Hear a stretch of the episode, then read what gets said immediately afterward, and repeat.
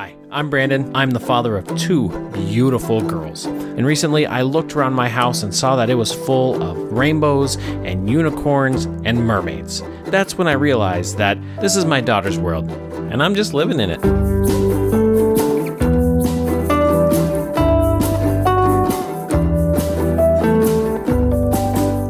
What is up, girl dads? I wanted to share kind of a journey that I've been on recently. So I had come to the realization that I was not doing a very good job. So my my youngest is a strong-willed child. Like not in anything extreme. She's not ADHD, you know, there's no it's not crazy bad, right? But she's not super compliant, right? She gets bored easily. She's the one that's going to pick at you. She's going to be the one that finds your weak spots and exploits them. Uh, she's my strong willed one. I love her to death.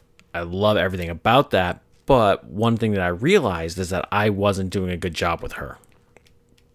I found that I was angry all the time. And this is how I knew it. I knew that I, I, I was looking at her and I was just like, I'm angry at you all the time. And I was like, this sucks. Like you're one of my favorite people in the whole world. And I'm and I'm only mad at you. It's like the only feeling I feel towards you anymore because it just seems like we're constantly fighting. And I was like, that's not good. That's not something that I want. I don't I don't want to be like that with my kid. I don't want her to have to deal with that. You know, that's gonna suck. She come out as an adult and be like, my dad hated me all the time and that's not true but it's just it's been hard and i so i wanted for me for my happiness and my ability to be a good parent and to be a healthy human and not angry all the time but then also for her to be a healthy human being and not be feel like she's being emotionally abused or anything crazy so when i came to that realization i was like you know what uh, got to step up got to figure it out got to get some got to get some information here and so I jumped online, started researching a little bit, and grabbed three of the books that I thought were going to help me the most. One of them came from, uh, he's a Christian author. He's been around for a long time. His name is Dr. James Dobson. He, this is a dude that's wrote, you know, he's a serial parenting writer with a TV show and, you know, all that nonsense. So he's, he's put out 150 books or something, a lot.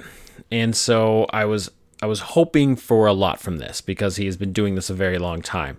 And this is a second edition, you know, right on the top there, more than 2.5 million sold. And so it's the book is called The Strong-Willed Child. And reading it unfortunately was not as uh, beneficial as I wanted it to be. And so this is so I'm going to share some I've been reading some books, right? So I'm going to share some of these books with you guys. I'm it's not going to become a book club, right? But some of the lessons I've learned from books, I'm going to do kind of a mini series here where I'm going to talk about the books and the things I've learned from them, and and either recommend the book or not recommend the book. So I hope you're along for this for a little while. It's not going to be forever, but it's going to be be a few of them, you know. So anyway, if you got a recommendation for a book, hit me up. Let me know. Would love to love to see your recommendation. Maybe get a get a copy from the library, or something. But on to my review of the Strong-Willed Child. This book is, oh, I don't know, 200 and some odd pages. Trying to get there really quick. 250 pages, and 98% of it is rhetoric. Like it's, you know, stories and people talking about things and and experiences, and it's like, okay, that's that's cool and all, but it didn't help me a whole lot. Like I was looking for tools. And I guess there's one one benefit to hearing all these stories is that one, he did reinforce he's like, look, parenting a strong-willed child is hard. It's real hard. It's different than a compliant child. And you're going to feel like you're screwing up and you're going to feel like you're a bad parent and you're going to feel alone. But you're not alone. And so there was a lot of emphasis on making sure that you understand that hey, parenting a strong-willed child is hard and it's going to be hard for a very long time. It's worth it, but it's going to be hard. Don't feel like a failure just because it's difficult. Okay, because you're going to see people with super compliant children, you know, like watching Bluey, you know, and their parents are like, go do this. And they're both like, yes, dad. And they go do it. You know, like that's not real life. Uh, it, it's, or not real life for us with strong willed children. Uh, some there are, you know, like my oldest, I can be like, hey, can you go do this? Boop, goes and does it super cool. Second one, be like, mm, in a minute, and then she'll get bored, and then she'll go do something else, and you're like, hey, what's going on? And you hurt my feelings. We're like, oh, come on, like, oh, and then we start down the cycle. It's different, okay? And if you're comparing yourself to somebody with a compliant child, or you're listening to them talk smack because all they have is a compliant child, they don't know. And so that was good. I, I, mean, there was way too much time spent on on that example, but it was good to be like, oh, this is. It's not that it's normal, but it's common, right? A lot of people deal with this. I'm not alone, and I'm not a complete failure. I'm not a failure as a dad because my strong-willed child is a little little hard to get along with sometimes, right? They're they're pushing boundaries. That's what they do. And so that would that would be one of the good things that came that came out of it. Uh, the second good thing that I got out of it was about the will, right? And this is always something that I've tried to figure out because I heard somebody say it. They're like, I want to, you know, be disciplined, but I don't want to crush their spirit. And I was like, what does that mean? You know, like, how do you, like, that doesn't make sense. I was like, discipline helps the spirit be free, like, all these things. But then, like, once I started parenting, it's always like, no, don't do that. No, don't do that. No, don't do this. And you think you're like setting boundaries, but really what you're doing is you're just kind of crushing them and they're not allowed to do anything or be anything. They can't, they can't be who they are. We're just killing their spirit and their spirit is different than their will, right? Their strong will, their their need to push and to be in control. That's different than their spirit as to who they are and what they like to do and their self expressions and things like that. Okay, so uh, having them not throw tantrums or get their way every single time has nothing to do with their identity, right? Their spirit is kind of their identity.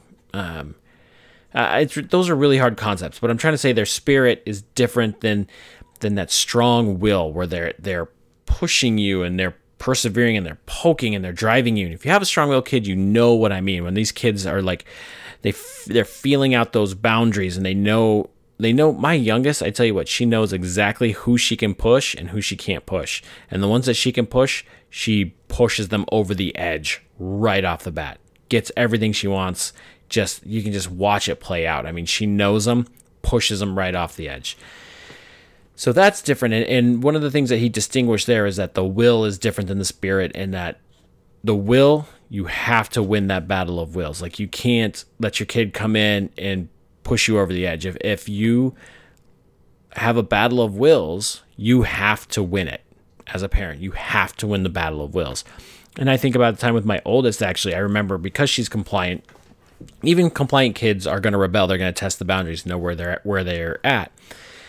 She had a DVD. She put it and she like dropped it on the floor. I was like, no, go put it away. And so she said, no, I don't want to. And I was like, go to timeout. So she went to timeout. I was like, now go put your DVD away. She took it. She put it on like the bed. I was like, no, that's not where I told you to put it. I told you to put it away. And so she started crying. Went back to timeout. You know, and this literally took two hours to take get her to take a DVD from the DVD shelf or from the player to the shelf, which was like on the just on the other side of the room, like five feet away. Could I have done it? Yes, I totally could have done it. But the point wasn't that. Like it wasn't about the DVD. She and I, we we both chose a hill to die on, and I was going to win that battle of wills, no matter what. On the other side of that, I was going to come out on top. And then after that, she knew full well where the boundary was, and she didn't push me anymore. My youngest, on the other hand, being strong willed, she's kind of constantly testing the boundaries, constantly, you know, like checking the fence. She doesn't just like check it once, you know, like the elephant example where because they couldn't break the cord, they just live with it their whole life. That's kind of like my oldest, but my youngest, no, she's like constantly pushing and checking, making sure that the boundary is still there. So you got to keep that line, that wall sturdy and strong. Because uh, otherwise, as soon as they find a weak spot, they're going to push it over, push it open, and they're going to go.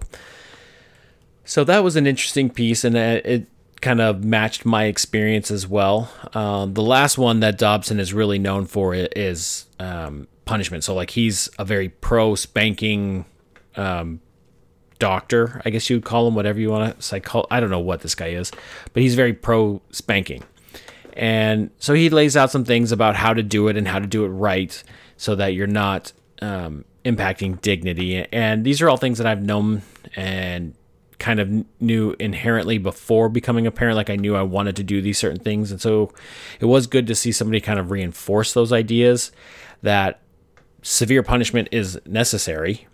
Not severe punishment. That makes it sound like not severe, but like how to word it. Like it, they're, they need to have very real consequences that get through to them without diminishing their dignity as a human being. And you can absolutely do that with spanking. It is very possible. It is not dehumanizing. It is not belittling. It doesn't remove their power. It doesn't do any of those things if you do it correctly. If you do it incorrectly, it can have, you know, terrible impacts on the kid. But just like if you don't punish them at all, guess what? That can also have terrible impacts on your kid too, right? So it's all about doing things the right way. And you know, like I've said it before, that I am on the the train of thought that spanking is appropriate, but it has to be done very consciously in the correct way to maintain their dignity, um, and that we're we're making our job is to make them better, not to not make them worse. Okay, that's different, right? Our job is help them move forward, not to just keep the floor from falling out. So overall, there was those were the big things that I took away from this book. I think it was uh, like I skipped a bunch of it. To be honest, I think I may skimmed a lot of the conversation, a lot of the rhetorical stuff, uh, but there was some good affirmations in there. Um, you know, a good insight on the will, good affirmation on the spanking.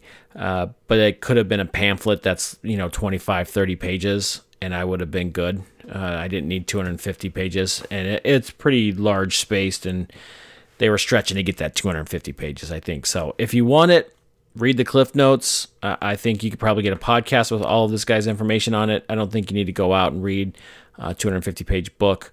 But if you want to, the new Strong Willed Child by James Dobson, that's the one we're talking about tonight. Thank you for listening, folks. Don't forget to like, subscribe, and share this with all those girl dads you know.